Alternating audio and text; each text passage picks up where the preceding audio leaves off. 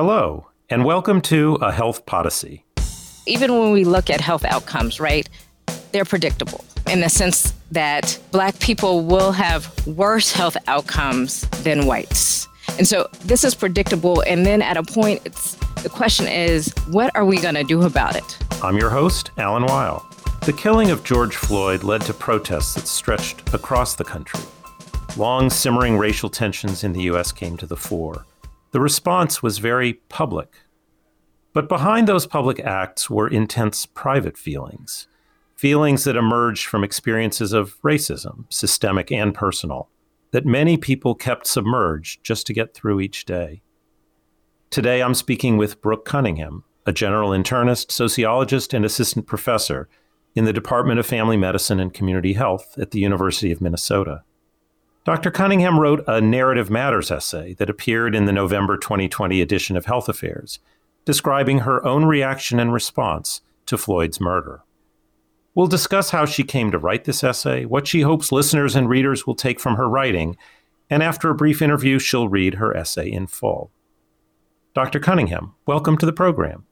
Thank you so much, Mr. Weil, for having me. I'm happy to talk about the essay, happy to be here.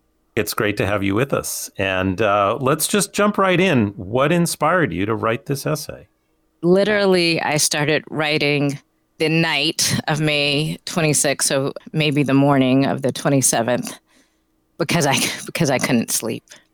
I think we all have the experience in one way or another of trying to fall asleep at night and, and something is keeping you up. You're worried, maybe something in your family, maybe your health, maybe something on the job, and you can't rest. You, you, you're, you're unsettled. And that night, I was surely unsettled, clearly watching Derek Chauvin with his knee on George Floyd's neck was unsettling for many of us to say the least. Unsettling doesn't even fully capture it. It was horrifying. And that night, I was unsettled again, police had killed an armed man in my community. Right, this is not the first instance locally or, or nationally, and I couldn't sleep. You know, writing has two aspects to it. One is the unburdening of what's inside you, as you say, you can't sleep. But it's also public. It's saying, as I write these words, I might share them with someone. It's not just running through your head. So as you were writing, were you thinking, this is just for me to go to sleep? Or were you thinking, other people need to see these words? So I think it, it did relatively quickly transition over.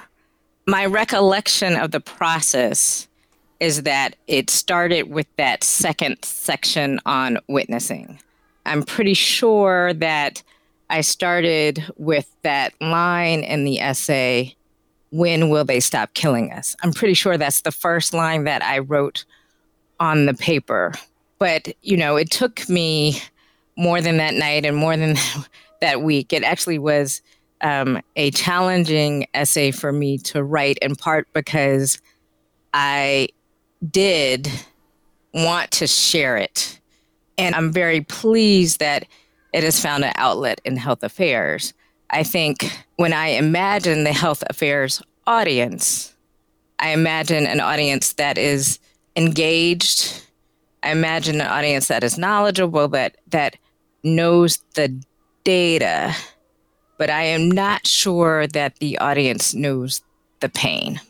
Right. So this goes from being something you feel the need to do to a story that you hope will educate others and uh, enlighten them.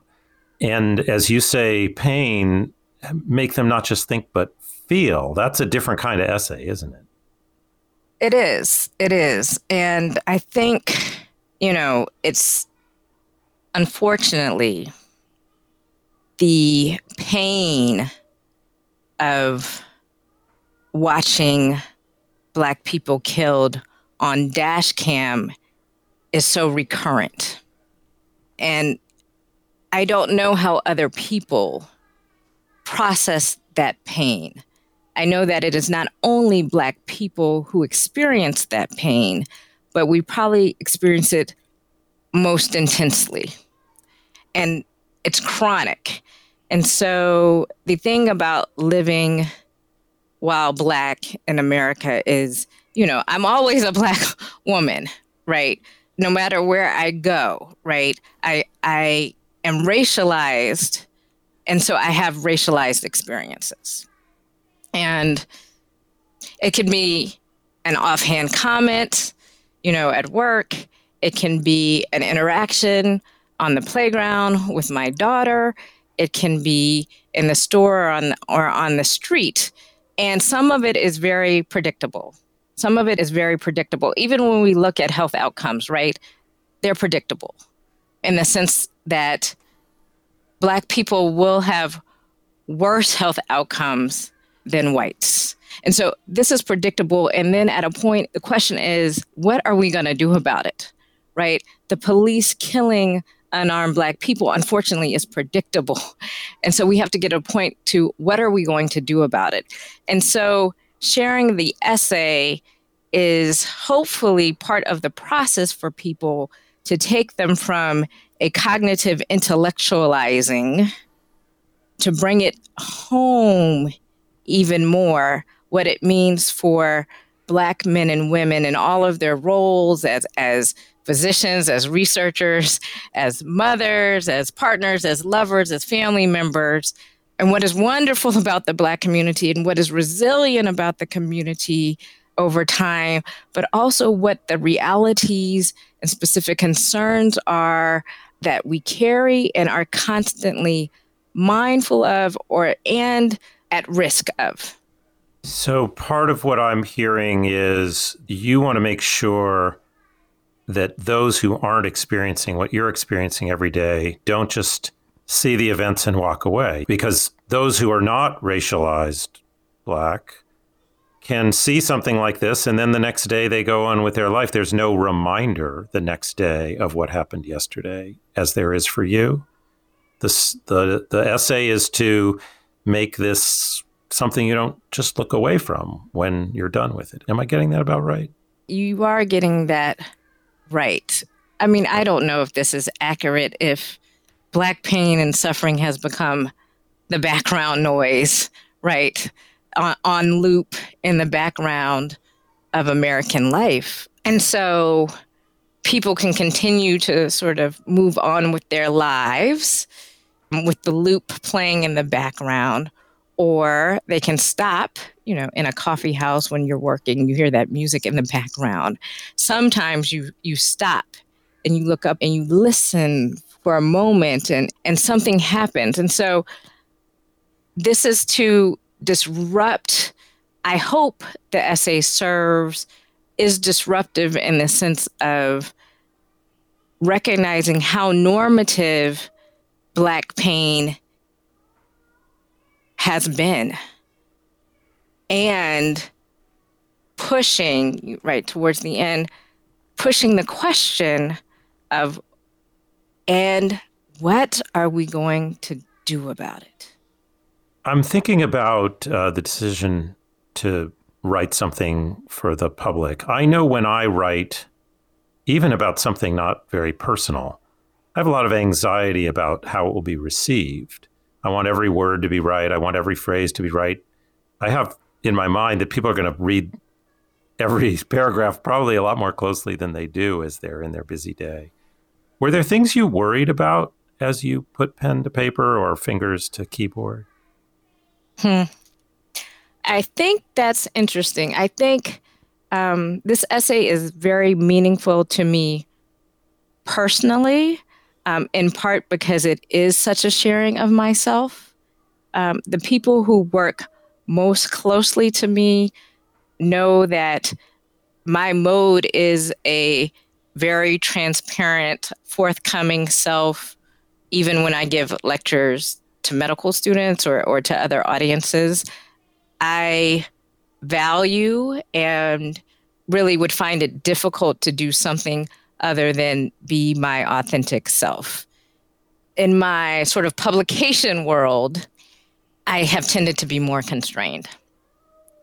And so for me, this is actually very liberating to decide to speak as Brooke speaks and use and use the language that I use with people who are close to me, which, you know, people talk about how black people code switch and and here you see reference in the essay to things that I, you know, I've taken from popular culture, right? NWA, language like am I ready to turn up? That's from the culture. And you also see that other side of me, right, which is this health equity, health disparities researcher who knows what the data shows. And I feel most actualized when I am able to bring both pieces of myself into my writing. So, so this piece is the first public piece, really, well, the first or the second, actually, uh, public piece in which I have um, been able to do that. And as I say that, it also makes me think about our healthcare organizations, our workplaces, in which what many people of color are seeking to do is to bring their full self to the table, to bring their full self into dialogue, to bring their full self into the room without and knowing that there will be space for their viewpoint, even if it diverges from others, and that that viewpoint will be respected.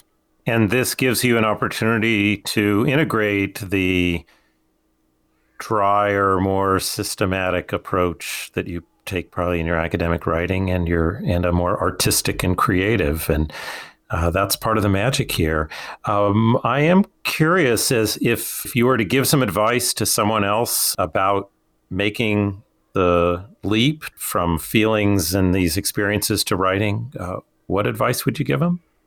It's funny because it has been hard for me in many ways to make that leap. So it's hard, it's hard to be the advice giver, but I will say that I recognize that for me something has been missing along my professional trajectory. And so I am making the leap now for me as well as for the readers, but as much for me as the readers.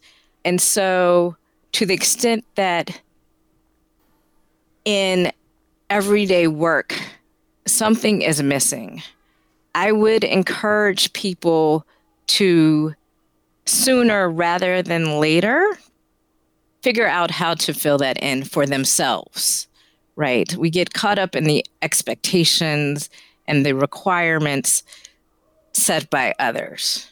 And, and that is stifling and can lead to burnout and for our own sort of well-being and i really do mean this for my well-being i recognize how important it is for me to write more in this vein and so i would encourage people for their own self-care whatever it may be to the extent that they can take hold of opportunities sometimes it requires overcoming some fears or insecurities, but take hold of those things for yourself.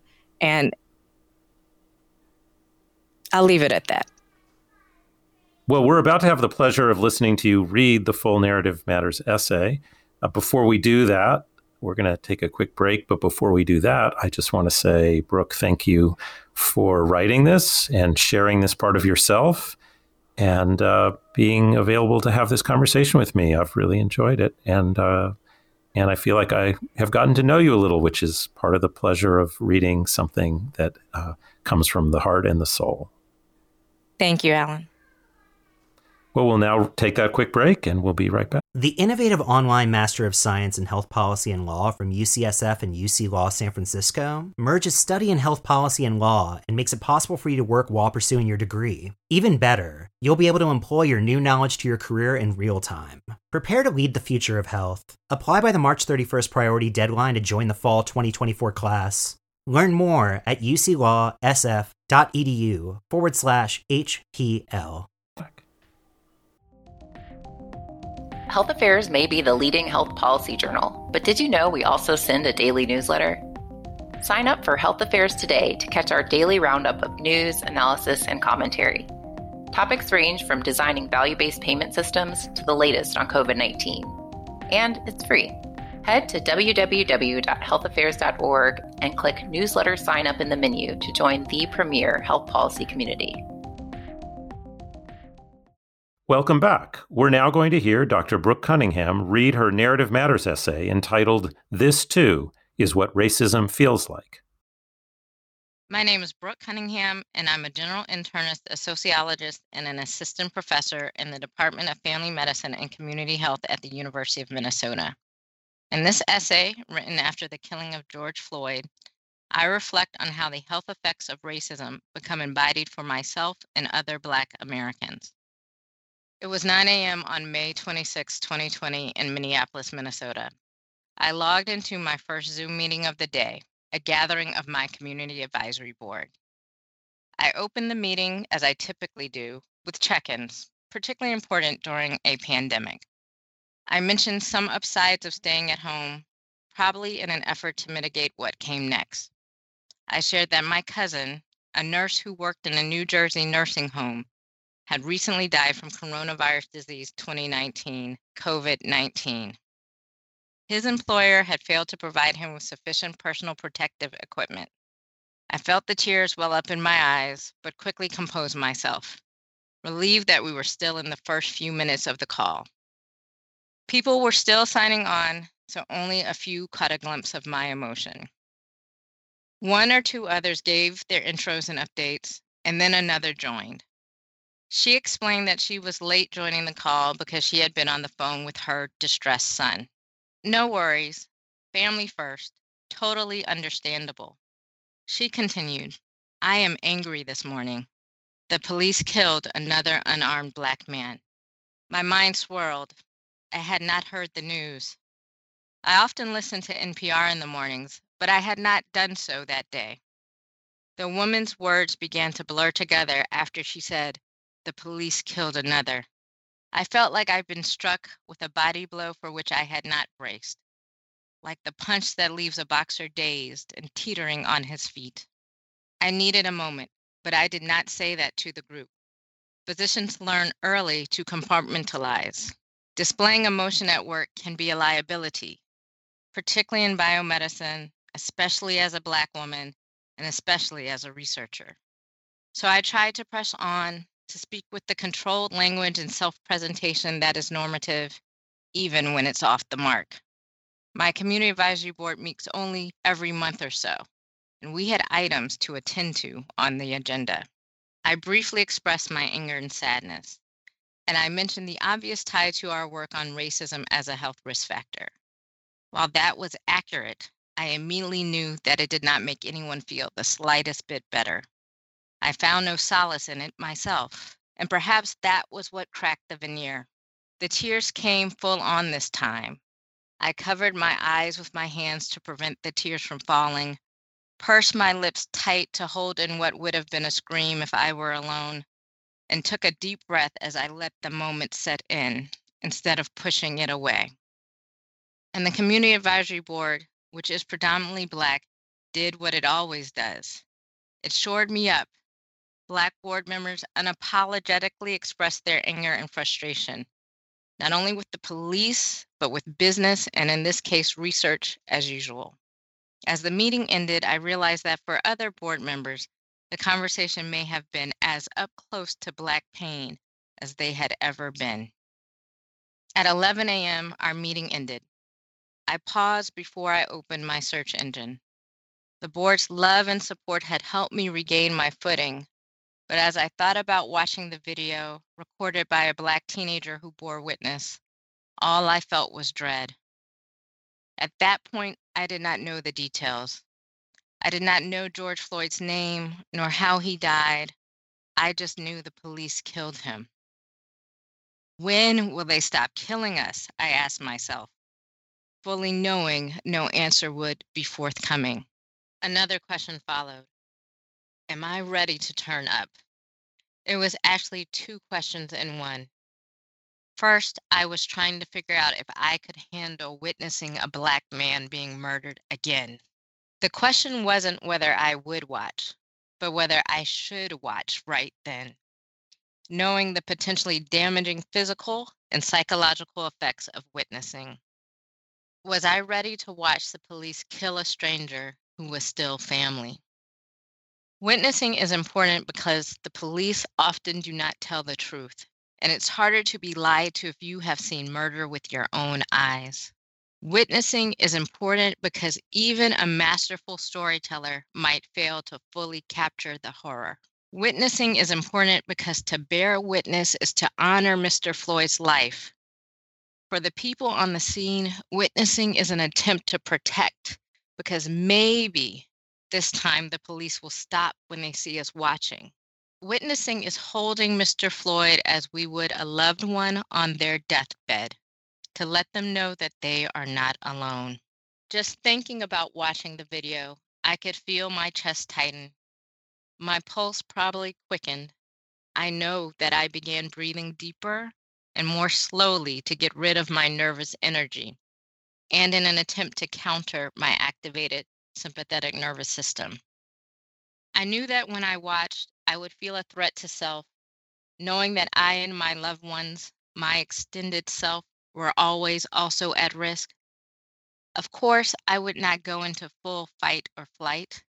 The threat of police violence was real, but not immediate. I was in my apartment after all, but so was Breonna Taylor. Black people have talked about race related stress and its effects on the body for decades. We know that microaggressions, microassaults, and frustrating interactions with white controlled institutions can get your pressure up and lead to racial battle fatigue. Even anticipating exposure to racism is associated with hypertension, obesity, and delaying care in order to avoid experiencing discrimination. Newer research on vicarious racism, learning about or witnessing others experience anti Black racism, such as via dash cam or cell phone videos, finds this form of racism to be harmful to your health as well. Academics often call exposure to racism race based trauma or race related stress and refer to the body's pathophysiological responses to that chronic toxic stress as weathering or racism becoming embodied. Acute activation of the stress response can save your life, but chronic activation contributes to allostatic load, that is wear and tear, which leads to diabetes, hypertension, depression, dementia, and other adverse health conditions. Fully aware of the potential consequences, I watched the video. I cried hard and I did scream. I wanted to break something. The question, Am I ready to turn up? now took on its second meaning. What was I ready to do? My attention turned briefly to Martin then quickly pivoted to Malcolm and then to NWA. Their words and images came forth from memory, colliding as I struggled to figure out what I could do and who I should be in this moment. I finished work because, like most of us who still have jobs, I had to work. I've seen one YouTube post by the internet personality Evelyn Ngugi about calling in Black to work sickened from the latest news of yet another police killing of an unarmed Black person. But that was not an option I had. There has been a good amount of talk about resiliency and ways to work productively while coping with the uncertainties of the COVID 19 pandemic. In contrast, few have addressed how unreasonable it is to expect Black people to show up ready to work after repeatedly witnessing their own death. The response from managers and organizational leaders to police brutality varies. So often, the response is too late, too measured, too neutral, and as such, too familiar. I remember Philando Castile. He was killed on Wednesday, July 6, 2016, by a St. Anthony, Minnesota policeman who was charged but subsequently acquitted one day after Alton Sterling was killed by Baton Rouge, Louisiana police officers, no charges were ever brought. I remember walking into the physician workroom at the end of that long week, quiet, trying to hold it together, avoiding eye contact, not sure if I wanted to talk to my white colleagues that day. I was relatively new on staff. We were associates, not friends. And I wasn't sure what they were going to ask of me that day. I knew my colleagues well enough to know that they too would have heavy hearts. However, I also knew how easily Black people's needs fade into the background when white people are in their feelings. I teach about racism in health, but I did not want to be, and to their credit, they did not ask me to be their teacher or counselor that day. During the evening of the day after George Floyd's death, I texted my friend, who, like me, is a new mom and Minneapolis resident. We had gone on a socially distant walk with our toddlers to the extent that is possible the day before.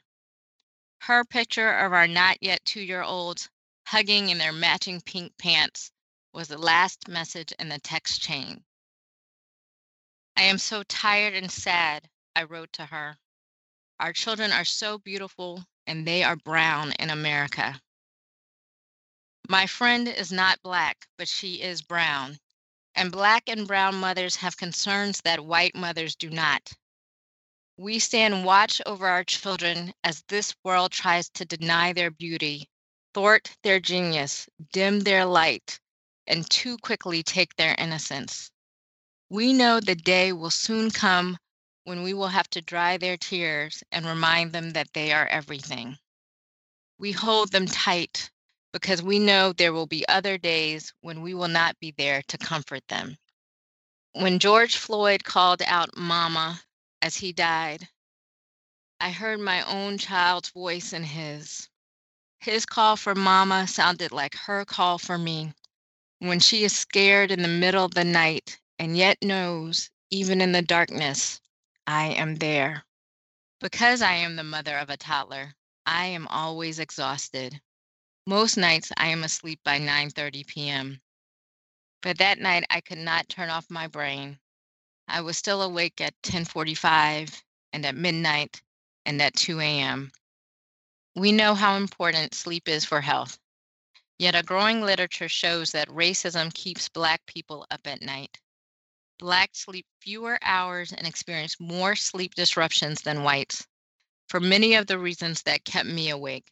That night was filled with the noise of helicopters and sirens. Though I tried to still my mind, I replayed Mr. Floyd's death over and over again. His murder was the worst type of everyday racism. Though the phrase typically refers to the ordinary experiences of unfair treatment to which Black people are routinely subjected, such as disrespect, given the regularity with which Black people are killed by the police, everyday racism seems a fitting description. In whatever form or intensity, chronic exposure to interpersonal racism is maddening. If you are like me, you are angry that it happened again, that you didn't expect it when you should have, and that the perpetrator is unlikely to be held accountable and probably went about their day unbothered, with no, though sometimes with full, awareness of what they had done. And here you are, still thinking about it. I decided to write that night as a means to process and hopefully quiet my thoughts.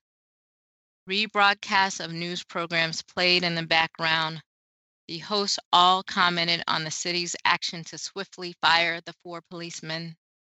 I was not sure if I detected one commentator insinuate undue haste. I sighed. Then they showed the protests and a press conference with the mayor. Being Black should not be a death sentence. And the attorney general. This is a national historic problem. People are outraged by it. They're sick of it, and they want government to be responsive. Maybe this time it will be different. Hope feels foolish and necessary at the same time. In the past, calls to eliminate racism have largely gone unanswered. Many organizations, including the Minneapolis Police Department, have implemented implicit bias training, often as one off sessions, despite the research that shows that interventions to reduce implicit bias generally have only short term effects and are unlikely to lead to behavior change. The effects of these trainings are small because anti Black racial bias is deep seated in our brains and deeply rooted in the fabric of America. Anti Black racial bias and animus persists because dominant American culture persistently denigrates Black people, even as it has made room to heroize a few Black individuals. Too many whites fail to interact with Blacks as equals.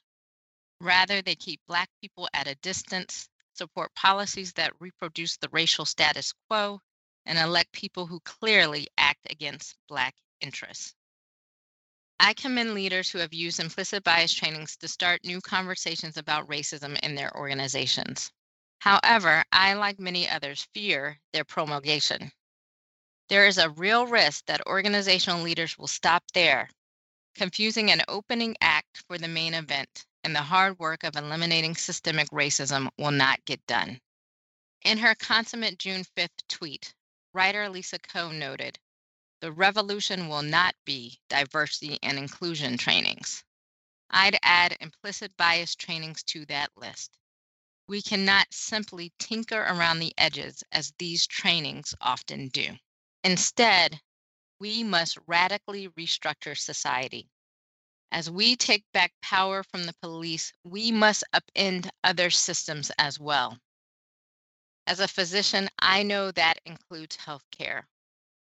Thus far, in our efforts to eliminate racial disparities in patient access, experience, and outcomes, we too have been tinkering around the edges. Incrementalism or healthcare as usual is harmful to millions of Black people whose symptoms are not taken seriously, who struggle against more powerful clinicians, researchers, and policymakers who construct their cultures and bodies as problems, whose access to care hinges on their employment in a country that systematically undereducates and therefore underemploys Black people, and who develop chronic conditions because they live in a racialized society and therefore have greater exposure to morbidity inducing environments. As a country, we now face a choice substantively address racism head on or, at our peril, discourage anti racism discourse and action. Healthcare leaders have similar choices downplay calls to change the status quo or address the ways in which racism inhibits our ability to achieve the triple aim to optimize the experience of care, improve population health, and reduce costs. If we are serious about the triple aim, we must tackle the ways in which racism negatively impacts mental and physical well being, increases costs, impedes quality, and undermines population health goals. Many health systems, especially safety net systems and clinics, attempt to bridge the gaps that structural racism creates. However, even biomedicine's more holistic biopsychosocial explanatory models often fail to account for racism's impact. Furthermore, consider the quadruple aim, which adds the goal of improving the experience of providing care. Black providers, nurses, and staff, and other members of racialized minority groups often face a number of race related stressors coming from individuals, including patients, the institutions in which they work, as discussions about the minority tax demonstrate, and living while Black in the broader culture. While we must develop systems to detect and address bias at the point of care, it is more important to change the conditions that cut Black lives short. We must push for anti poverty policies, such as universal health care, that would go a long way to reduce the economic ramifications of systemic racism. And we must seriously consider, rather than summarily dismiss reparations as a means to deal with racially stratified social determinants of health. We are well positioned today to rearticulate our commitment to optimal health for all and to reimagine healthcare operations and clinical teams so that others have less reason to doubt us. Leaders in clinical medicine, research, and medical education can choose to powerfully champion change or they can stand in the way. Like defunding the police, divesting from our current system will generate fear and discomfort. But this is what we must do if Black lives really matter.